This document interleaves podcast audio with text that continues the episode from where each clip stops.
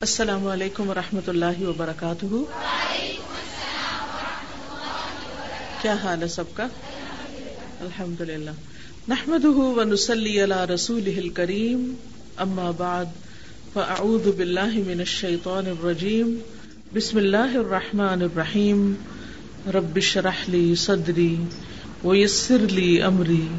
وحلل اقدتم من لسانی یفقہ قولی۔ آج انشاءاللہ میں آپ کے ساتھ آخری سفر کی تیاری کے بارے میں بات کروں گی۔ یہ بتائیے کہ آخری سفر سے کیا مراد ہے؟ کون سا سفر ہے یہ؟ جب موت آئے گی، ٹھیک ہے؟ موت ایک ایسی حقیقت ہے کہ جس سے کسی کو بھی انکار نہیں۔ کوئی یہ کہہ سکتا ہے کہ مجھے نہیں مرنا۔ ہم میں سے ہر ایک کو مرنا ہے۔ ہم سب جانتے ہیں کہ اس دنیا میں ہمارا ٹھکانا عرضی ہے، وقتی ہے۔ بہت تھوڑے دن کا ہے۔ ایک ایک لمحہ کر کے گزرتا چلا جا رہا ہے۔ اور ہم سب بہت جلد اپنے انجام کو پہنچنے والے ہیں۔ دنیا میں کوئی بھی شخص ایسا نہیں کہ جو یہاں آیا ہو اور پھر وہ یہاں سے گیا نہ ہو۔ چاہے کوئی امیر تھا یا غریب تھا، کوئی بادشاہ تھا یا فقیر تھا، کوئی عالم تھا یا جاہل تھا مرد تھا یا عورت تھی، سب کے سب دنیا سے جانے والے۔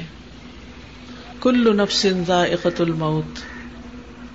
سوچئے امیجن کیجیے اس وقت کو، جب ہم پر یہ وقت آئے گا۔ اس وقت ہم کیا سوچیں گے؟ تھوڑی دیر کے لیے سوچئے کہ وہ وقت آ گیا ہے۔ اب ہمارا کیا دل چاہ رہا ہے کہ کیا ہو؟ کوئی بتائے گا؟ موت کے وقت کیا دل چاہے گا؟ تھوڑی سی مہلت اور مل جائے تاکہ میں اچھے اچھے کام کر سکوں۔ آج وہ مہلت ملی ہوئی ہے نا۔ آج اس وقت وقت ہے نا۔ آج ہم کچھ کر سکتے ہیں۔ اپنے لیے بھی، دوسروں کے لیے بھی۔ اور خاص کر اپنی آخرت کے لیے۔ لیکن کل ہم جس وقت یہ وقت آ جائے گا، کچھ بھی نہ کر سکیں۔ کچھ بھی نہیں۔ اگر ہم اپنی زندگی کے ہر لمحے کو اور خاص طور پر فرصت کے اوقات کو یہ سوچ کر گزارے کہ شاید یہ ہمارے آخری لمحات تو ہم اس وقت کو ضائع نہ کریں۔ اگر اور کچھ کرنے کو نہیں، تو زیادہ سے زیادہ کیا کریں پھر؟ کیا کریں اس وقت؟ استغفار کریں، اللہ کا ذکر کریں، تسبیح کریں، قرآن پڑھیں۔ فارغ بیٹھ بیٹھ کے وقت نہ گزارے۔ پھر اسی طرح اور کیا دل چاہے گا جب موت آئے گی؟ آپ کا کیا دل چاہتا ہے کہ میرا آخری وقت کیسا ہو؟ چلیے بتائیے، کیا دل چاہتا ہے؟ ہر ایک کی ایک تمنا ہوتی ہے نا، ایک آرزو ہوتی ہے، ایک سوچ ہوتی ہے۔ اور پھر اس کے مطابق انسان دعائیں بھی کرتا ہے کہ اللہ میرا آخری وقت ایسا ہو۔ وہ کہتی ہے، میرا دل چاہتا ہے میں حرم میں ہوں، باوضو ہوں، سجدے کی حالت میں ہوں، اور وہاں میری موت آئے۔ اور؟ اور کسی کا کیا دل چاہتا ہے؟ یہ دعا کرتی ہیں کہ ان کو پاکیزگی کی حالت میں موت آئے۔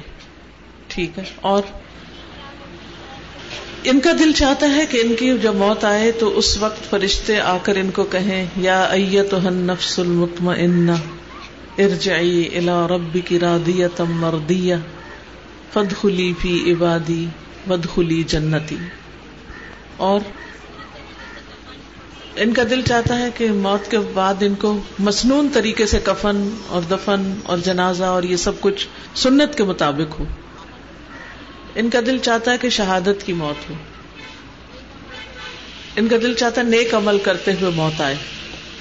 اللہ راضی ہو۔ کل میں شہادت نصیب ہو۔ بس یہ کہ آسانی کے ساتھ روح نکل جائے، تکلیف نہ ہو۔ اور باقی کچھ نہیں سوچتے۔ ہم میں سے ہر ایک کو سوچنا چاہیے۔ ہر ایک کو سوچنا چاہیے۔ اور سوچنے کے بعد پھر اس طرح کی موت کے لیے دعائیں بھی کرنی چاہیے۔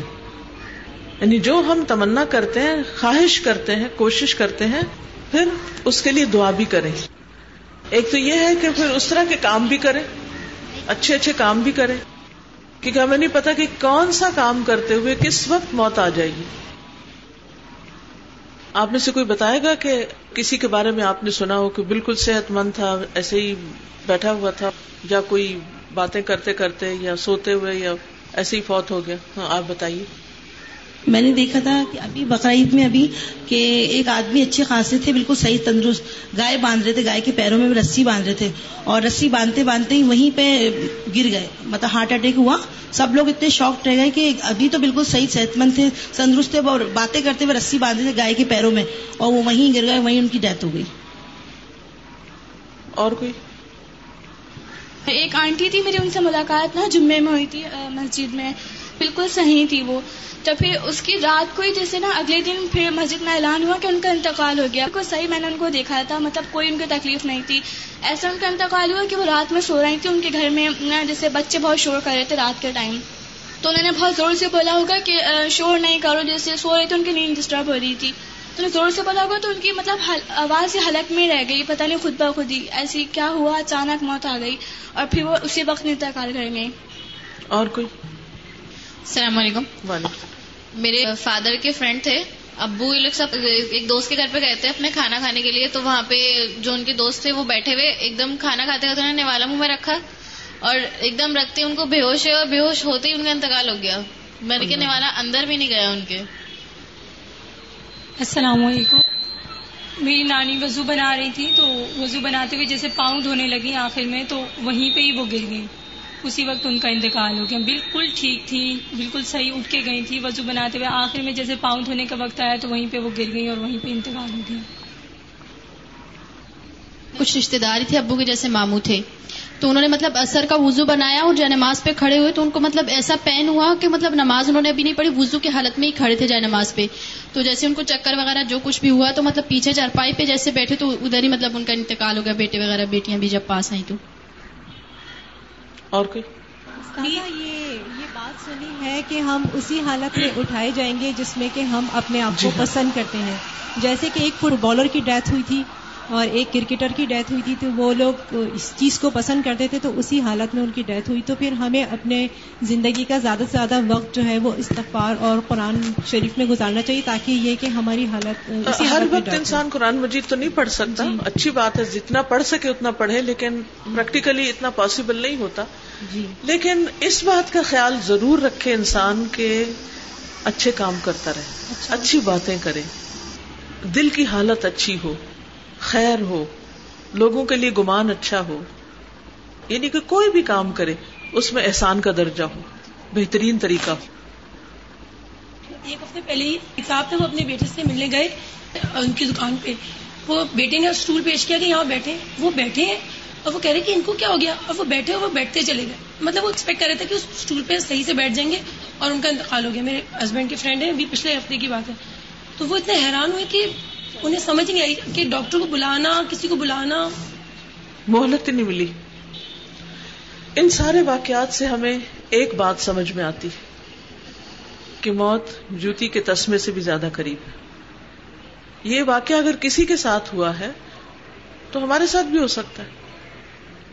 ہمیں نہیں پتا کون سا دن اور کون سا وقت ہمارا آخری وقت ہو۔ اس لیے ہر روز موت کے بارے میں سوچنا چاہیے۔ ہر روز موت کی تیاری کرنی چاہیے۔ اس کا ایک فائدہ تو یہ ہے کہ جو کام تیاری سے انسان کرتا ہے، وہ بہتر ہوتا ہے بنسبت اس کے جو کام بغیر تیاری کے کرتا ہے انسان۔ دوسری بات یہ ہے کہ انسان کی جب موت اچھی ہوگی، تو اس کا آخری سفر جو شروع ہوگا موت کے بعد کا، وہ بھی انشاءاللہ اچھا ہوگا۔ تیسرا یہ کہ وہ دوسروں کے لیے ایک اچھی مثال بنے گا۔ یعنی جب ہم اچھے حال میں دنیا سے انشاءاللہ جائیں تو ہمارے پیچھے بات بھی اچھی ہوگی۔ وہ ہمارے حق میں ایک اچھی گواہی بنے گی۔ پھر اسی طرح یہ ایک اور بڑا ہی اہم سبق ہے۔ وہ یہ ہے کہ ہم سب کو اس بات کا بھی پتا ہونا چاہیے کہ اگر ہمارے سامنے کسی کی اس طرح ڈیتھ ہو رہی ہے تو ہم کریں کیا؟ ہمیں کیا کرنا ہے؟ ایک تو یہ کہ اپنے بارے میں انسان فکر کرے اور ایک اپنے آس پاس والوں کے بارے میں فکر کرے کہ اگر ہماری موجودگی میں، ہمارے سامنے، ہمارے گھر میں، ہمارے جاننے والوں میں اگر کسی کے اوپر ایسا وقت اچانک ہی آ گیا ہے، تو اس وقت ہمیں کیا کرنا چاہیے؟ یہ بات ہم میں سے ہر عقل بالغ کو معلوم ہونی چاہیے۔ اس وقت کیا کریں؟ تو یہ چھوٹا سا کتابچہ ہے، آخری سفر کی تیاری۔ یہ ہمیں بہترین رہنمائی دیتا ہے قرآن و سنت کی روشنی میں کہ ہمیں اس وقت میں کیا کیا کام کرنے چاہیے۔ جیسے کسی نے ابھی کہا نا کہ میرا دل چاہتا ہے کہ میرے آخری وقت کے ہر عمل جو ہے وہ مصنون ہو۔ تو وہ کیسے ہو سکتا ہے؟ وہ علم کے ساتھ ہی ہو سکتا ہے نا۔ تو ہمیں اس کے لیے اپنے آپ کو پریپیئر کرنا چاہیے۔ اور پھر یہ کتاب گھر میں موجود بھی ہو۔ کیونکہ بعض اوقات ساری باتیں زبانی یاد نہیں رہتی، بھول جاتی۔ اور خصوصاً جب کوئی مر رہا ہو ہمارے سامنے، تو اس وقت دل کی کیفیت کیا ہوتی؟ دل کا حال کیا ہوتا؟ ہے انسان کے اوپر گھبراہٹ تاری ہو جاتی، خوف تاری ہو جاتا ہے۔ اور اگر کوئی عزیز، پیارا، محبوب انسان ہو، تو غم تاری ہو جاتا ہے۔ بعض اوقات ہمارے جذبات کنٹرول میں نہیں رہتے۔ تو ایسا نہ ہو کہ اس کو سنبھالنے کے بجائے ہم خود اس سال میں پہنچ جائیں کہ کوئی ہمیں سنبھالے۔ تو یہ مومن کا مومن پر حق ہے کہ وہ اس کی موت کے وقت اس کی خدمت کرے اور مرنے کے بعد اس کا جنازہ بھی پڑے اور اس کے کفن دفن کا بھی انتظام کرے، اس کے غسل کا انتظام کرے، اس کے لیے دعا کرے، یہ سارے ایک مسلمان کے دوسرے مسلمان پر حق ہیں۔ اور اس معاملے میں جو ہم اپنے لیے چاہیں، وہ ہم دوسروں کے لیے کرنے کو تیار رہیں۔ تو اس لیے یہ باتیں آپ نے سن بھی رکھی ہوں گی، بعض نے آپ میں سے دیکھ بھی رکھی ہوگی لیکن افسوس یہ کہ ہمارے معاشرے میں بعض اوقات ایسی ایسی خرافات پائی جاتی ہیں، ایسی ایسی توہمات ہیں، ایسی ایسی رسمیں ہیں کہ جن میں یہ سمجھ نہیں آتی کہ دین کیا ہے اور کیا نہیں ہے۔ اور پھر بعض چیزیں بدت بن جاتی ہیں، کیونکہ ان کو ہم دین کا حصہ سمجھ کے کر رہے ہوتے ہیں۔ تو اس لیے بہت ضروری ہے کہ ہم صحیح دین کو جانیں، تاکہ ہمارا عمل صحیح ہو، تاکہ ہمارا خاتمہ صحیح ہو، ایمان پر خاتمہ ہو، صحیح چیز پر خاتمہ ہو۔ کیا ہم اپنے لیے نہیں چاہیں گے؟ چاہیں گے نا؟ تو ہم دوسروں کے لیے بھی یہی چاہیں۔ تو اس کتاب کا کچھ حصہ میں آپ کے ساتھ شیئر کروں گی۔ باقی آپ اپنے گھر والوں کے ساتھ، اپنے آس پاس کے لوگوں کے ساتھ اس کو شیئر کریں، پڑھیں۔ ضروری نہیں کہ ایک دن میں ہی سارا پڑھ کے سنا دیں۔ تھوڑا تھوڑا کر کے بھی پڑھ سکتے ہیں۔ مثلاً جن لوگوں کے بیچ میں آپ رہتے ہیں، ان کو کتاب پڑھا دیں۔ اس کا فائدہ کیا ہوگا؟ کہ جب ہماری موت کا وقت آئے گا تو وہ اس کے مطابق ہمارے لیے عمل کریں گے۔ تو انشاءاللہ پڑھائیں گے۔ ساتھ مل کے گھر والوں کے پڑھ لیں۔ اپنی دوستوں کے ساتھ مل کے پڑھ لیں۔ جہاں جہاں جو ہے کیونکہ وقت تو کسی کو نہیں پتا کہ کہاں لکھا ہے، کس وقت لکھا ہے۔ کون سا ملک ہے، کون سا شہر ہے، کون سی جگہ ہے، کون سی حالت، کس کام میں، کہاں، نہیں پتا۔ تو پیج تھری سے دیکھیے۔ وفات کے بعد فوراً بعد حاضرین کی ذمہ داریاں۔ یعنی جو لوگ وہاں حاضر ہو وہ کیا کریں؟ موت کی اطلاع ملنے پر انا للہ و انا الیہ راجعون کہیں۔ سب سے پہلا جملہ جو زبان پر آنا چاہیے وہ یہی ہے۔ اس کے ساتھ ایک اور دعا بھی ہے۔ جو نبی صلی اللہ علیہ وسلم نے سکھائی تھی اللہ جرنی فی مصیبتی و اخلف لی خیرم منہا۔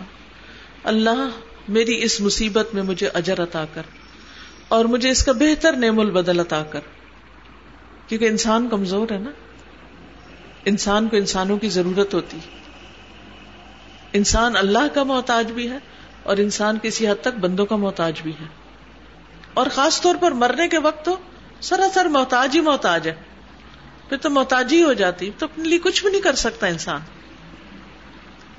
جو ہو چکا ہو چکا۔ اس کی تحقیق اور کھوج میں فی الحال وقت ضائع کرنے کی بجائے مدرجہ ذیل امور کی طرف توجہ دیں۔ مرنے والے کی آنکھیں فوراً بند کر دیں۔ اس کے بارے میں حدیث معلوم ہے آپ کو؟ آپ صلی اللہ علیہ وسلم ایک صحابی کی وفات کے وقت حاضر تھے تو آپ نے فرمایا کہ اس کی آنکھیں بند کر دو، کیونکہ جب روح نکلتی ہے تو نگاہ اس کا پیچھا کرتی ہے۔ اور وہ کتنے دکھ کا وقت ہوگا نا کہ اپنے ہی جسم کا ایک حصہ ہم سے جدا ہو رہا ہے۔ جدائی ہمیشہ دکھ دیتی ہے نا۔ کبھی آپ کسی کے ساتھ ملتے ہیں، کوئی جا رہا ہوتا ہے چھوڑ کے، اور خصوصاً جو چیز جتنی زیادہ پیاری ہوتی ہے، اس کے لیے اتنا ہی دکھ ہوتا ہے۔ اس کے جدا ہونے پہ، اس کے الگ ہونے پر۔ تو جب ہمیں اپنے قریبی لوگوں کے جدا ہونے پہ دکھ ہوتا ہے، تو جو اپنے ہی جسم کی روح ہے، جب وہ جدا ہوگی تو کیا حالت ہوگی؟ ایک چوڑی سی پٹی میت کی تھوڑی کے نیچے سے گزارتے ہوئے سر کے اوپر باندھ دے۔ بازو کے تو بچوں کی پونی سی بناتے نا پیچھے سے پیچھے اوپر باندھ دیتے تو یہ یہاں سے منہ باندھنا تاکہ منہ نہ کھلا رہے، منہ بند ہو جائے۔ یعنی اس لیے پٹی باندھ دیں کہ پھر وہ ڈھیلا ہو کے بھی واپس نہ کھل جائے۔ آنکھوں کو تو جب ایک دفعہ بند کر دیا جائے تو پھر وہ نہیں کھلتی۔ لیکن منہ ہو سکتا کہ پھر کھل جائے، اسے بند کرنا چاہیے۔ دونوں پاؤں قریب کر کے ایک اور پٹی کی مدد سے باندھ دیے جائیں۔ یہ انگوٹھے ہوتے ہیں نا، ان دونوں کو آپس میں باندھ دیا جاتا ہے۔ بعد میں غسل کے وقت یہ پٹیاں کھول دی جائیں۔ یہاں کی بھی کھول دی جائے پاؤں کی بھی کھول دی جائے میت کو چادر سے ڈھانپ دے چہرے پہ بھی ڈال دے کیونکہ میت کی ایک حرمت ہے۔ اب اسے لوگوں کے لیے ایک نمائش بنا کے نہیں رکھنا چاہیے۔ حادثے کے اثرات یا موت کی سختی کی وجہ سے میت میں کوئی تغیر و تبدل رونما ہو گیا ہو اور دوسرے لوگ بار بار دیکھنا چاہیں تو ایسا نہ کرنے دیں، بلکہ میت کو ڈھانپا رہنے دیں۔ یعنی بعض بیماریاں ایسی ہوتی ہیں کہ ان کے بعد رنگ کالا ہو جاتا ہے۔ اب لوگ کہتے ہیں، بعض اوقات لوگ بدگمانی کر لیں تو پتہ نہیں کتنی خراب روح تھی، اس کا منہ کالا ہو گیا ہے۔ ضروری نہیں کہ کوئی انسان بد عمل ہو تو تبھی منہ کالا ہو۔ بعض بیماریاں ایسی ہوتی ہیں کہ جن میں انسان کے چہرے کا رنگ بدل جاتا ہے۔ قریبی پڑوسیوں کو فوراً اطلاع دے ممکن ہے وہ تجہیز و تکفین کے معاملے میں آپ کے اور میت کے قریبی رشتے داروں کو اطلاع کرنے میں آپ کی مدد کر سکیں۔ کیونکہ اس وقت انسان گھبرایا ہوا ہوتا ہے نا، اسے ہیلپ چاہیے ہوتی۔ تو جو قریب ترین لوگ ان کو بتا دیں تاکہ وہ آ جائیں اور آ کے آپ کے ساتھ اب کفن دفن کا انتظام شروع کریں۔ جتنی استطاعت اور ہمت ہو، اتنی نفل نماز کم از کم دو رکت پڑھ کر اللہ کے حضور نہایت آجزی سے اپنے لیے مدد مانگے اور اس غیر متوقع صدمے کو برداشت کرنے کے لیے دعا کی جائے کہ اللہ تعالیٰ آپ کو صبر و ہمت عطا کرے۔ اس وقت کی کوئی مخصوص نماز نہیں ہے ویسے، لیکن یہ نماز کس لیے؟ وسطین بصبری وسلات صبر اور نماز سے مدد لو یعنی دکھ اور غم دور کرنے کے لیے انسان اللہ کے حضور حاضر ہو جائے۔ میت کے چھوڑے ہوئے مال میں سے کفن دفن کے اخراجات پورے کر لیں۔ اس کے بعد میت کے ذمہ کوئی قرض، ادھار یا کسی قسم کے واجبات ہوں جن کا آپ کو علم ہو، تو ان کی ادائیگی اس کے بقایا مال میں سے کر دیں۔ یعنی قرضہ پہلے اتارنا چاہیے، پھر وسیعت پوری کرنی چاہیے، پھر اسی طرح کسی کا لین دین ہو تو وہ سب حساب بے باک کر کے پھر آخر میں جب میت کو دفن کر دیں تو پھر ورثہ تقسیم کریں گے۔ بال فرض میت نے اتنا مال نہیں چھوڑا کہ یہ تمام اخراجات پورے ہو سکیں، تو رشتہ دار اور دوسرے مسلمان اس کی طرف سے یہ ادائیگی کر دیں۔ کیونکہ قرض کا گنا جو ہے، وہ شہید سے بھی معاف نہیں ہوتا۔ اگر کسی کا قرضہ لیا ہوا ہے، تو اس کو واپس کرنا ضروری ہوتا ہے۔ ورنہ انسان کا حساب سخت ہے۔ انسان کو اپنے امال میں سے قیامت کے دن دینا ہوگا، وہ مال لوٹانا ہوگا۔ کسی کی چھوٹی سی چیز بھی لے تو اس بات کی فکر کریں کہ بس جتنا جلدی ہو واپس کروں۔ کسی کے مال پہ ناجائز قبضہ کرنا بہت غلط ہے۔ بعض لوگ قرضہ لے لیتے پھر اس کے بعد وہ اس سے اپنے کام چلاتے رہتے ہیں۔ اور اس بات کی فکر نہیں کرتے کہ جس سے لیا ہوا وہ واپس کیا جائے۔ حتیٰ کسی حال میں موت بھی آ جاتی۔ تو مرنے کے بعد انسان کا پھر آگے حساب کتاب ہونے والا ہے، تو اس سے پہلے اس کی ادائیگی کر دی جائے۔ میت نے اگر وسیعت لکھ رکھی تھی تو جلد از جلد پڑھ لی جائے۔ آپ کے پاس وسیعت کا وہ کاغذ ہے جو الدا نے چھاپا اگر نہیں ہے تو آپ وہ لے لیجیے اس میں ضروری باتیں لکھی ہوئی ہیں جو ہر بندہ چاہتا ہے کہ اپنے پیچھے وسیعت چھوڑ کے جائے۔ اور کچھ پرسنل چیزیں آپ اپنے ہاتھ سے بھی لکھ سکتے ہیں۔ ہو سکتا ہے کوئی بر وقت کرنے والا کام ایسا ہو جو اس کی خواہش کے مطابق ہو جائے۔ مثلاً اسے بچوں میں سے کسی خاص بچے سے غسل کرانے کی تمنا ہو۔ یا نماز جنازہ کی امامت کے لیے اس نے دیندار بھائی یا دوست سے درخواست کی ہو، یا اس نے خاندان والوں کو اس موقع پر غیر شرعی رسموں سے منع کیا ہو، وغیرہ وغیرہ۔ وسیعت میں اگر کسی ایسی خواہش کا اظہار کیا گیا ہے جو شریعت سے ٹکراتی ہے تو اس پر عمل نہیں کیا جائے گا۔ یعنی میت نے کوئی ایسی وسیعت کر دی ہے جو دین کے حکم کے خلاف ہے تو پھر کیا؟ پھر وسیعت پر عمل نہیں ہوگا۔ یہ بات سمجھ آ گئی نا؟ کیونکہ اللہ سبحان و تعالی کی نافرمانی نہیں کرنی چاہیے کسی کی فرما برداری کرتے ہوئے۔ یہ زندہ کے معاملے میں بھی ہے اور مردہ کے معاملے میں بھی۔ عزیزوں کے بر وقت پہنچ جانے پر دفنانے کی جگہ اور نماز جنازہ کا وقت وہاں مشورے سے طے کر لیں۔ لیکن دور دراز کے رشتے داروں کے انتظار میں تاخیر کرنے یا سرد خانے میں ڈلوانے کی بجائے جلد دفنانے کے انتظام کریں۔ کوشش کی جائے کہ جس علاقے میں میت کی وفات ہوئی ہے، وہیں اسے دفن کر دیا جائے۔ آج کل بہت سے لوگوں کے رشتے دار، بچے، کوئی امریکہ رہتا ہے، کوئی آسٹریلیا رہتا ہے، کوئی کہیں رہتا ہے، کوئی کہیں رہتا ہے، پھر ان کو فلائٹیں نہیں ملتی، سیٹیں نہیں ملتی۔ پھر وہ پہنچتے نہیں، پھر وہ ریکویسٹ کرتے ہیں کہ ہمارے آنے سے پہلے دفنائے نہیں، ہم نے چہرہ دیکھنا ہے۔ اور پھر لوگ کیا کرتے ہیں، اس کو کولڈ اسٹوریج میں لے جا کے رکھ دیتے ہیں۔ ہاسپٹل میں ایسی جگہوں پر لے جا کے ڈال دیتے ہیں۔ اور بعض اوقات دو دو دن تک میت ادھر سرد خانے میں پڑی رہتی۔ اپنے بارے میں بتائیے، آپ میں سے کون یہ پسند کرے گا کہ اپنا منہ دکھانے کے لیے آپ کسی فریج فریزر میں ڈال دیے جائیں؟ کسی کا دل چاہے گا؟ تو یہ کتنی عجیب بات ہے، کتنی تکلیف دہ بات ہے کہ کسی اور کی باڈی کو مرنے کے بعد کسی سرد خانے میں ڈالا جائے۔ اور کس طرح اس کو تکلیف دی جائے، وہ اٹھاتے ہیں، اسٹریچر پہ ڈال، اس پہ ڈال، پھر وہ اس کے اندر ڈال، پھر اس کا دروازہ بند کر، وہ اتنی تنگ سی جگہ ہوتی ہے۔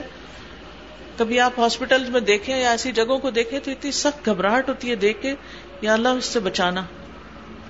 تو آپ اپنی وسیعت میں بھی لکھ سکتے ہیں کہ مرنے کے بعد مجھے جلد از جلد اپنایا جائے، ایسی کسی جگہ نہ ڈالا جائے۔ خام خواہ کی ایک اپنے لیے بھی اذیت، جو قریب کے لوگ ہیں، ان کے لیے بھی اذیت اور صرف دور سے آنے والا بیٹا ہے یا بھائی ہے یا کون ہے، اس نے آ کے ایک منٹ میں شکل دیکھنے اور پھر دفنا دینا ہے۔ یہ کوئی انصاف کی بات ہے؟ وہ ایک منٹ دیکھنے سے کیا مل جائے گا؟ یہ بتائیے۔ کیا ملے گا؟ بس ایک دل کی تسلی ہے۔ اپنے دل کی تسلی کے لیے دوسرے کو تکلیف میں ڈال دے انسان۔ اور ویسے بھی مرنے کے بعد جو میت نیک ہوتی ہے وہ پکارتی ہے کہ مجھے جلد میرے انجام تک پہنچاؤ۔ یعنی میت نیک ہو تو تب بھی اور بری ہو تو تب بھی اسے اپنے کندھوں سے اتارنا چاہیے۔ اسے گھر میں رکھنے کی کیا ضرورت ہے؟ دونوں حالتوں میں، کوئی اچھا ہے یا برا ہے، بس سپرد کرو اس کو، اپنے مقام تک پہنچاؤ۔ پھر اسی طرح بازو کا انسان ایک جگہ مرتا ہے اور پھر کیا ہوتا ہے؟ اس کو دوسری جگہ لے جایا جاتا ہے اور جب دوسری جگہ لے جایا جاتا ہے تو پتہ میت کو کیا کرتے ہیں؟ کسی کو معلوم ہے دوسری جگہ لے جانے کے لیے میت کے ساتھ کیا سلوک ہوتا ہے؟ انٹرنل آرگنس جو ہوتے ہیں وہ سارے نکال دیے جاتے ہیں تاکہ ڈیڈ باڈی خراب نہ ہو۔ جی۔ اگر ہوائی جہاز سے آ رہی ہے تو صرف ڈھانچہ رہ جاتا ہے۔ صرف ڈھانچہ رہ جاتا ہے۔ اندر کے دل گردے اور یہ جو اسٹمک وغیرہ سب نکال دیا جاتا ہے۔ اب کتنی زیادتی کی بات ہے کہ آدھا وہ اس کا حصہ کہیں دفن ہو۔ اور پتہ نہیں کچھ علاقوں میں دفن بھی کرتے ہیں یا ایسے بن میں پھینک دیتے ہیں، خدا جانے کیا کرتے ہیں۔ اور پھر وہ کس حال میں کدھر جاتا ہے۔ اور باقی ڈھانچہ رہ جاتا ہے۔ اور پھر اس پر بھی کئی قسم کی دوائیاں لگاتے ہیں، اگر دور کا سفر ہو۔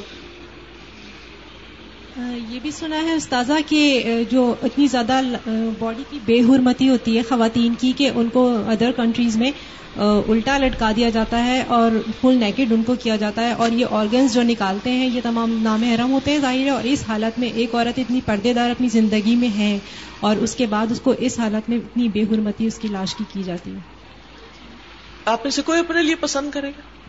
کوئی نہیں، ہم پسند کرتے نا اپنے لیے کہ ہمارے ساتھ ایسا ہو۔ تو اس لیے کیا وسیعت کرنی چاہیے؟ کہ ہم جہاں فوت ہوں، ہمیں ادھر ہی دفن کر دیں۔ دیکھیے اس بات کی آس نہ رکھیں کہ اچھا ہم اپنے شہر میں دفن ہوں گے، اپنے گاؤں میں دفن ہوں گے، اپنے ملک میں دفن ہوں گے، تو ہمارے رشتے دار قریب ہوں گے، وہ دعائیں کرنے کے لیے آئیں گے، وغیرہ وغیرہ۔ اس طرح کی باتیں سوچ کے ایسا کیا جاتا ہے نا؟ تو آپ دیکھیے کہ جب آپ زمین کے اندر چلے گئے تو اس سے کوئی فرق پڑتا ہے کہ کوئی آپ کے ایک میل دور رہتا ہے یا دو میل دور رہتا ہے؟ کوئی اندر تو نہیں اترے گا ساتھ؟ اور دعا صرف قبر پہ جا کے ہی قبول نہیں ہوتی۔ دعا تو آپ جہاں بیٹھ کے کسی کے لیے کریں گے وہیں سے قبول ہو جائے گی انشاءاللہ۔ اگر آپ نے دل سے دعا کی، کیونکہ دل سے نکلی ہوئی دعا قبول ہوتی۔ تو اس لیے اپنے لیے یہ وسیعت کریں کہ مجھے جس مرضی زمین میں میں فوت ہوں، چاہے ادھر میرا ایک بھی رشتے دار نہ ہو، ادھر ہی دفن کیا جائے۔ ادھر ادھر نہ گھمایا جائے، نہ لے جایا جائے۔ اگر وہاں کوئی جنازہ پڑھنے والا نہیں، تو جہاں مسلمان ہے وہاں سے غائبانہ جنازہ پڑھ دیا جائے۔ لیکن لاش کی برہمتی نہ کی جائے۔ اور یہ بھی خوشخبری ہے اگر کوئی پردیش میں فوت ہوتا ہے کہ جس جگہ پہ کوئی فوت ہوتا ہے اور جہاں اس کو دفن کیا جاتا ہے، وہ سارا حصہ اس کے لیے جنت کے اندر شامل کر دیا جاتا ہے۔ وہ اس کی جنت کا حصہ بن جاتا ہے، وہ سارا ایریا تو اس لیے اس بات کی فکر نہیں ہونی چاہیے کہ ہم کہاں دفن ہیں۔ اچھا چلے آج تو ہمارے رشتے دار ہیں، ہمارے گاؤں یا کسی شہر میں۔ کل انہوں نے نہیں مرنا، جن کے لیے ہم وہاں جا رہے ہیں۔ انہوں نے بھی مر جانا نا۔ ایک سو سال بعد ان میں سے کون زندہ ہوگا جو ہماری قبر پہ آئے گا؟ کیا ان کے بچے آئیں گے؟ یا ان کے بچوں کے بچے آئیں گے؟ کون آئے گا قبر پر؟ کوئی بھی نہیں آئے گا۔ یہ صرف دل کی تسلیاں ہیں۔ ادھر دفن ہو، ادھر دفن ہو، ادھر نہیں، کوئی فائدہ نہیں۔ اصل چیز ہے کہ انسان کے امال اچھے ہوں۔ اور جب عمل اچھے ہوں گے تو کہیں پر بھی ہوں گے۔ اللہ کی طرف سے مہمانی ہوگی۔ اس کی فکر کرنی چاہیے۔ میت کی طرف سے ماضی میں اگر کسی کی حق تلفی ہو گئی تو جنازے کے شرکا سے درخواست کریں کہ کھلے دل سے میت کو معاف کر دیں۔ شرکا کی آمد و رفت کے پیش نظر اس درخواست کو دہراتے رہیں۔ نیز اس کی مغفرت کے لیے خود دعا کرنے کے علاوہ تعزیت کرنے والوں سے بھی دعا کی درخواست کریں۔ سہولت کے لیے مصنون دعا کی کاپیاں چھپوا کر آنے والوں کو پڑھنے کے لیے دی جا سکتی کیونکہ سب کو مصنون دعا نہیں آتی۔ تو آپ دیکھیے کہ اس کتاب میں بھی دعا ہونی چاہیے۔ یہ پیج ٹوینٹی ٹو پہ۔ میت کی مغفرت کے لیے مصنون دعائیں۔ الگ کارڈ بھی ہے، کاغذ بھی ہے۔ تو لوگوں کو پڑھنے کے لیے دیا جا سکتا ہے اور اس کو یاد بھی کر لیں۔ کیونکہ اگر دعا یاد ہو تو انسان کسی بھی وقت اپنے کسی پیارے، عزیز، دوست رشتے دار کے لیے جو دنیا سے جا چکا ہو، اس کی جب یاد آئے، اس کے لیے جب دل دکھی ہو، خصوصاً ماں باپ۔ کتنے ہی لوگ ایسے ہیں جو ماں باپ کے فوت ہونے کے باوجود ان کو بھولتے نہیں۔ بار بار ان کا تذکرہ کرتے ہیں، دکھی ہوتے رہتے ہیں۔ میرے والد جب فوت ہوئے تو میں بہت دکھی تھی۔ تو میں نے اپنے ساتھ تہیا کیا کہ اس دکھ کا میرے والد کو کوئی فائدہ نہیں۔ یہ تو میرے اپنے لیے۔ میں وہ کام کروں گی جس سے میرے باپ کو فائدہ پہنچے گا۔ تو اس وقت میں نے یہ دعا یاد کی تھی۔ اللہ مغفر لہو ورحم ہوں وافی وافوان اور اس لیے یاد کی تھی زبانی کہ پھر میں کہیں پر بھی ہوں تو پڑھنا شروع کر دوں۔ کتاب ہو نہ ہو، کارڈ ہو نہ ہو، کاغذ ہو نہ ہو، جہاں بھی ہوں میں دعا کرتی رہوں، تاکہ ان کو فائدہ پہنچے۔ کیونکہ اولاد کی دعا ماں باپ کے حق میں قبول ہوتی ہے اور ان کو فائدہ پہنچتا ہے۔ پھر ہے تعزیت اور تسلی۔ فوت ہونے والے کے قریبی رشتے دار ایک دوسرے کو سنبھالتے ہوئے تسلی دیں کہ اللہ تعالی کی طرف سے اسی میں خیر تھی۔ اللہ نے فوت ہونے والے کو دنیا کے فتنوں سے بچا لیا۔ دعا کریں کہ اللہ تعالیٰ اس کی نیکیوں کو قبول کرے اور اس کے گناہوں سے درگزر فرمائے۔ اسی کو تعزیت کہتے ہیں۔ تعزیت کرنا مصنون اور باعث اجر و ثواب ہے۔ نبی صلی اللہ علیہ وسلم نے فرمایا، جو شخص کسی مومن بھائی کی مصیبت پر اس کی تعزیت کرتا ہے، تو اللہ تعالیٰ اس کے بدلے میں اسے قیامت کے دن عزت اور کرامت کا لباس پہنائیں گے۔ یہ قیامت کے دن ہوگا۔ تو جب پتا چلے کہ کسی کے یہاں کوئی فوتگی ہو گئی ہے، تو اگر وہ ہمیں کوئی بہت زیادہ نہ بھی جانتے ہوں، کوئی نیبر میں ہو کوئی جان پہچان کے لوگوں میں ہو یا کوئی دور دراز کبھی کسی کے بارے میں پتا چلے اور آپ وہاں پہنچ سکتے ہو یا آپ فون کر سکتے ہو یا آپ میسج کر سکتے ہو یا آپ آڈیو میسج بھیج سکتے ہو تو کسی کی بھی دل جوئی کے لیے آپ میسج بھیج دیجیے چلے جائیے اور جا کر وہاں گھر نہ بنائیے۔ تھوڑی دیر میں واپس آ جائیے کیونکہ اصل مقصد تسلی دینا ہوتا ہے، نہ کہ دوسرے کے سر پہ بیٹھ رہنا۔ ایسے موقع پر میت کی بیماری یا اس کی موت کے جو بھی اسباب ہوئے، انہیں بار بار دہرانا نہیں چاہیے۔ کیونکہ ہر کوئی آنے والا کیا پوچھتا اچھا کیا ہوا تھا؟ وہ بےچارا پوری کہانی سنا کے بیٹھتا ہے، اتنے میں دو لوگ اور آ جاتے ہیں۔ وہ آ کے کیا کہتے ہیں اچھا کیا ہوا تھا؟ اچھا پھر وہ جب کہانی سنانے بیٹھتے ہیں تو وہ پتہ نہیں کہاں سے شروع کرتے ہیں اور کہاں تک پہنچاتے ہیں۔ اس کا نقصان کیا ہوتا ہے کہ ایک ہی بات بار بار کر کے وہ غم بھولتا ہی نہیں۔ وہ ہر دفعہ دکھی ہو جاتا ہے، انسان پھر بتاتا ہے، پھر دکھی پھر دکھی پھر دکھی۔ اس سے افسردگی میں مزید اضافہ ہوتا ہے، جو تعزیت کے مقصد کے برخلاف ہے۔ تعزیت کے لیے آنے والوں کا ہاتھ اٹھا کر میت کے لیے فاتحہ پڑھنے کا طریقہ، جس میں سورت فاتحہ، سورت اخلاص اور دروشری پڑھ کر میت کو اس کا ثواب پہنچایا جاتا ہے۔ یہ قرآن و سنت سے ثابت نہیں۔ قرآن مجید میں کہیں یہ نہیں بتایا گیا کہ سورت فاتحہ کو مرنے والے کے لیے پڑھو۔ آپ سب جنہوں نے قرآن مجید کا ترجمہ پڑھا ہے، ان کو یہ بات معلوم ہوگی کہ سورت فاتحہ میں ایک دعا ہے۔ کیا دعا ہے؟ پڑھیے دعا۔ کا نا بدو و ایا کا نستعین۔ نستعین کا مطلب بھی دعا ہی ہے کہ ہم تجھ سے مدد چاہتے ہیں۔ ہماری مدد فرما اور ہمیں سیدھا رستہ دکھا۔ تو اب یہ جو سیدھا رستہ دکھانا ہے، کیا میت کو اب سیدھے رستے کی ضرورت ہے؟ سیدھے رستے کی ضرورت کس کو ہے؟ مرنے والے کو یا زندہ کو؟ اس کو یا آپ کو؟ وہ میت فوت ہوئی ہوئی ہے۔ آپ کہتے ہیں، یا اللہ تو ہمیں سیدھا رستہ دکھا۔ ڈز اٹ میک سینس اس وقت یہ دعا کرنی چاہیے کہ اللہ اس پر رحم فرما اس کی بخش فرما، جو میت کی مصنون دعا میں ہے۔ اسی طرح کل ہو اللہ میں کیا ہے؟ اللہ کی وحدانیت کی بات ہے۔ کل اعوذ برب الفلق میں کیا کہتے ہیں ہم؟ کہہ دیجیے، میں پناہ مانگتی ہوں صبح کے رب۔ اس وقت آپ کس کے لیے دعا کر رہے ہیں؟ اپنے لیے یا اس کے لیے؟ کل اعوذ برب الفلق میں کس کے لیے دعا ہو رہی ہے؟ اپنے لیے، میت کو کیا ملے گا اس میں سے؟ کچھ بھی نہیں۔ یہ ایک رواج بن گیا ہے اور شاید کوئی ضعیف روایت ہے جس کے اوپر بیس کر کے یہ کیا جاتا ہے۔ تو اس سے پرہیز کرنا چاہیے، اس کے بجائے میت کی بخشش کی دعا کرنی چاہیے۔ پھر تعزیت کے لیے بیٹھے رہنا۔ قریبی عزیز کی موت پر غم زدہ ہونا یقیناً فطری سا رد عمل ہے۔ البتہ اسلام غم یا سوگ منانے کے حق میں نہیں۔ وفات پانے والے کے قریبی رشتے داروں کو غم کی شدت سے نکلنے کے لیے تین دن کافی سمجھے گئے۔ غم سے نکالنے کے لیے ہی تو مسلمان بہن بھائیوں پر فرض کیا گیا ہے کہ وہ غم زدہ کی تعزیت کریں اور اسے معمول کی حالت کے مطابق لانے کی کوشش کریں۔ متعلقین کو جتنی جلدی ممکن ہو اپنے قصب و معاش میں مصروف ہو جانا چاہیے۔ جو بھی تعزیت کرنا چاہتا ہو وہ وہیں ان سے مل سکتا ہے۔ یعنی ہر کوئی اپنے اپنے کام کاج، کاروبار اس کی طرف لوٹ جائے۔ گھریلو خواتین اپنے گھر کے کام کاج کی طرف آئیں، جو جاب کرتی ہیں وہ جاب پہ جائیں، جو دکاندار حضرات ہیں اپنی دکانیں کھولیں، جائیں، وہاں کام کریں۔ سارا دن لوگوں کو اٹینڈ کرتے رہنا اور بیٹھے رہنا درست نہیں۔ تین دن تک تو ٹھیک ہے، تین دن کے بعد کیا ہے؟ اگر کسی کو تعزیت کرنی ہے تو وہیں چلا جائے، جہاں کوئی اپنا کام کاج کر رہا ہے، اسے کوئی دکان پہ بیٹھا ہوا یا کسی اور ایسے کام میں۔ ہاں اگر کوئی جاب کر رہا ہے تو اس کو جا کے ڈسٹرب نہیں کرنا۔ جب وہ واپس آ جائے تو پھر اس سے بات کر رہے ہیں اچھا بعض اوقات کیا ہوتا ہے کہ لوگ صرف رسم دنیا کی خاطر دوسروں کے گھر بیٹھے رہتے ہیں کہ اگر ہم گئے تو یہ مائنڈ کریں گے۔ ایسے ہی ہوتا ہے نا کہ مائنڈ کریں گے تو ہمیں بیٹھنا ہے یہاں۔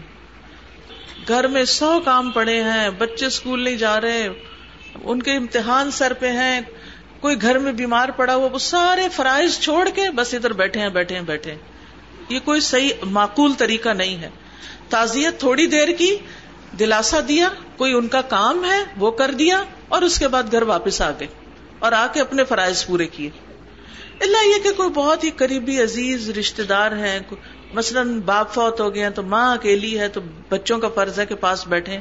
وہ اگر تین دن سے زیادہ بھی ان کے پاس رہ کے ان کو کمپنی دینا چاہتے ہیں تو وہ ایک الگ بات ہے، لیکن تعزیت تین دن تک ہی مصنون ہے۔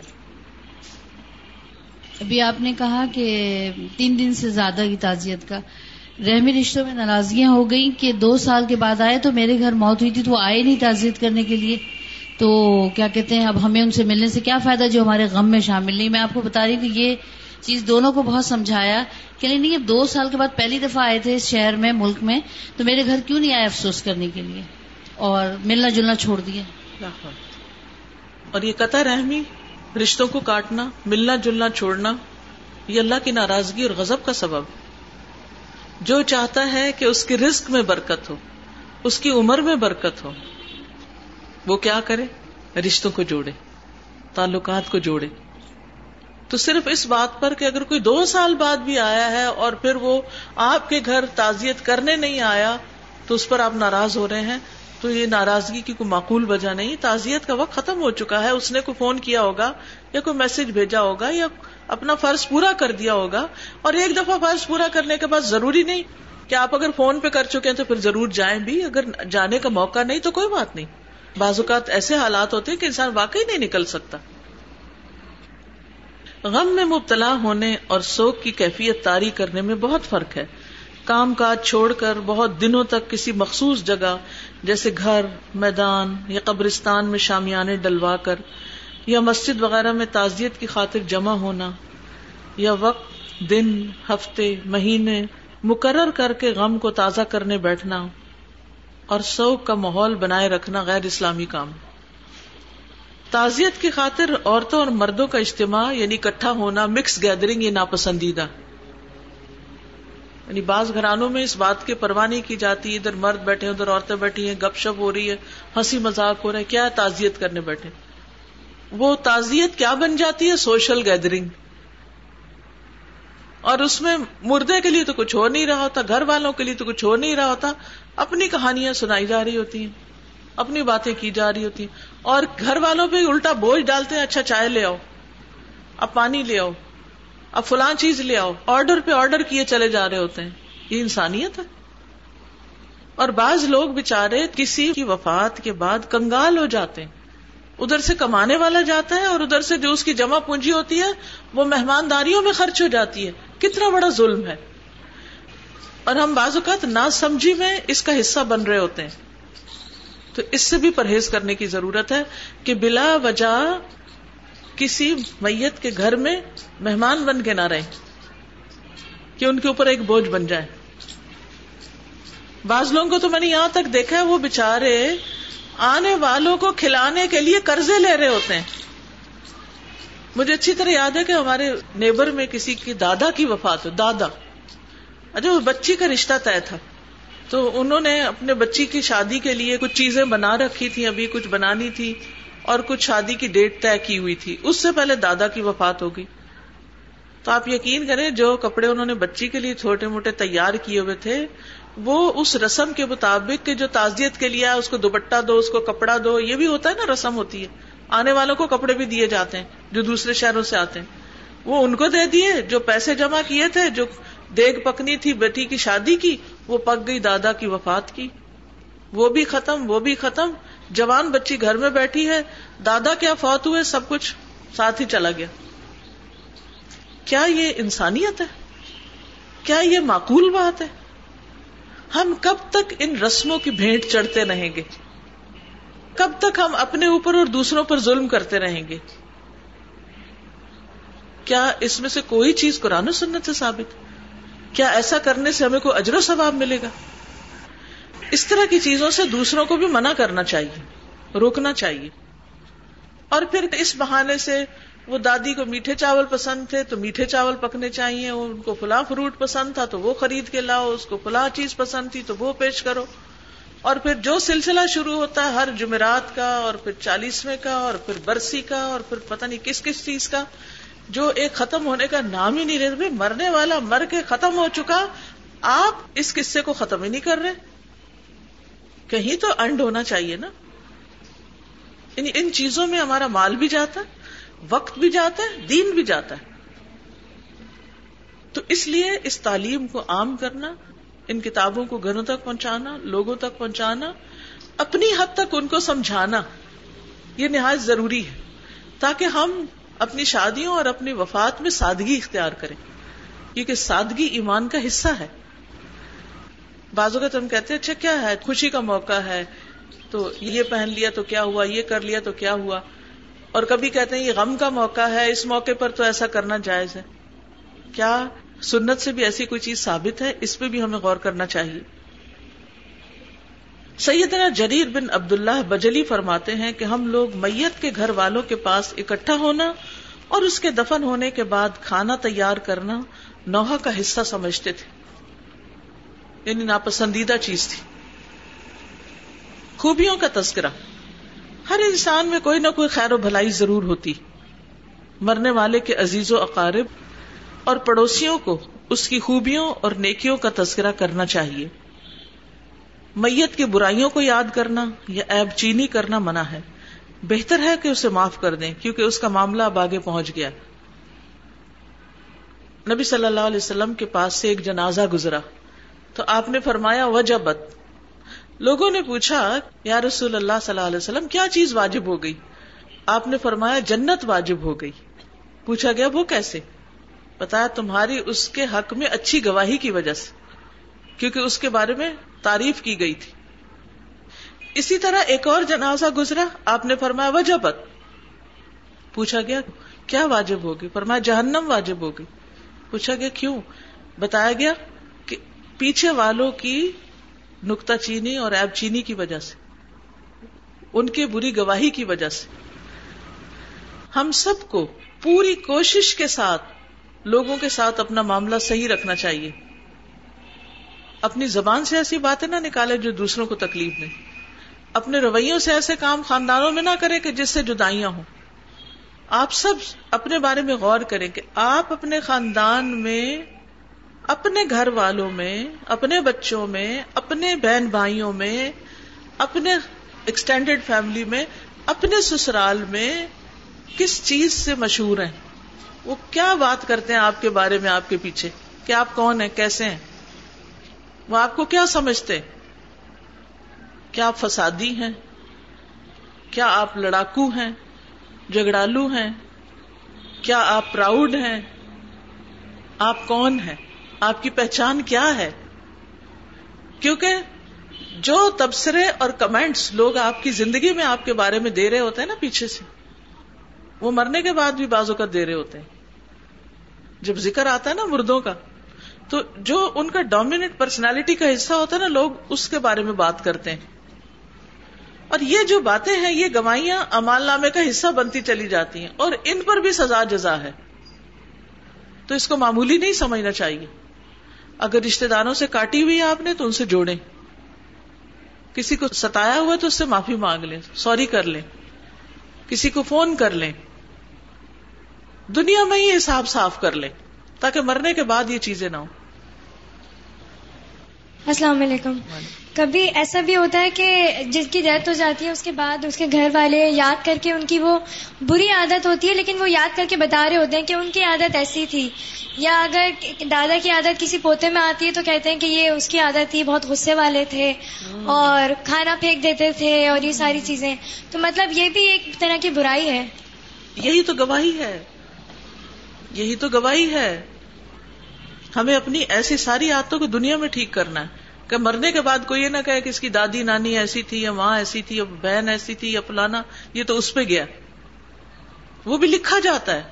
ما يلفظ من قول الا لديه رقیب نتید ہر بندے کے پاس لکھنے والا موجود ہے اور وہ لکھ رہا ہے۔ یہ جو آپ نے فرمایا کہ سوگ جو ہے، اس کی ایک مدت ہے۔ اس حوالے سے میں کسی کے بارے میں شیئر کرنا چاہوں گی۔ کسی کو میں جانتی ہوں تو وہ انگلینڈ میں تھے جب ان کے والد کی وفات ہوئی۔ تو پڑھنے گئے ہوئے تھے وہاں پر۔ تو ان کے گھر والوں نے ان کو نہیں بتایا کیونکہ وہ امتحان ہونے والا تھا اور ان کی والدہ نے کہا کہ بتایا تو یہ صحیح طور پہ منتشر ہو جائیں گے۔ اس کو نہیں بتایا جب امتحان ہو گیا سب ہو گیا واپس آنے کا وقت تھا اس سے پہلے بتا دیا کہ دعاؤں میں رکھیں شامل خیر کسی طرح انہوں نے بیئر کر لیا۔ اب میں ان کو بھی بھی دیکھتی ہوں، سازا، وہ اپنے والدین کے لیے اتنی دعا کرتے ہیں، اتنا صدقہ کرتے ہیں، نیک اولاد ہے۔ تو ہمارا جو خیال ہوتا ہے نا کہ شاید اس وقت سوگ ظاہر کرنا یا اس وقت رسومات کرنے سے زیادہ کوئی ثواب ملے گا میت کو۔ اگر ہم صحیح نہج میں تربیت کریں اور ایک سوچ دے دیں، تو وہ زندگی بھر صدقہ جاریہ اولاد بنتی ہے۔ اسی طرح ایک اور وقت کا واقعہ، یہ تو ہم نے خود دیکھا کہ جو آپ نے آنکھیں بند کرنے کی بات کی نا کہ کسی کی فوتگی پہ ہم گئے، وہ بڑے پڑھے لکھے لوگ، سمجھدار لوگ۔ ان کی والدہ کی ڈیتھ ہوئی تو انہوں نے ان کی آنکھیں ہی بند نہیں کی۔ اللہ۔ وہ اتنا خوفناک منظر تھا کہ ایک مردہ جس کی آنکھیں کھلی ہوں بے نور اور وہ دیکھ رہا ہے جو آئے وہ گھبرا کے پیچھے ہو۔ تو لوگ ڈر رہے تھے اس سے تو یہ بھی ایک اس لیے بھی ان چیزوں کو پھیلانا بہت ضروری ہے۔ عام لوگوں کو بعض اوقات پتا نہیں ہوتا جو سمجھدار پڑھے لکھے لوگ ہوتے ہیں۔ کیونکہ ہم ہر چیز کی تیاری کرتے ہیں۔ شادیوں کی تیاریاں مہینوں کرتے ہیں۔ مہینوں شادیوں کی تیاریاں ہوتی ہیں۔ کپڑے، زیور، پارٹی، ایونٹ، ہر چیز کے اوپر تیاری ہو رہی ہوتی ہے، لیکن اپنے مرنے کی تیاری نہیں کرتے۔ یا مرنے کے وقت کسی کے ساتھ کیا کرنا اس کی کوئی تیاری نہیں ہوتی۔ السلام علیکم۔ جی، استاذہ، ایک سوال پوچھ سکتی ہوں کہ کیا مرنے والے کہ اگر بیٹے یا اولاد باہر ہے اور وہ اپنے ماں باپ کو نہیں دیکھ سکتا تو انٹرنیٹ کے ذریعے اس کو آئی پیڈ سے اس کی شکل دکھائی جا سکتی ہاں، دکھا دے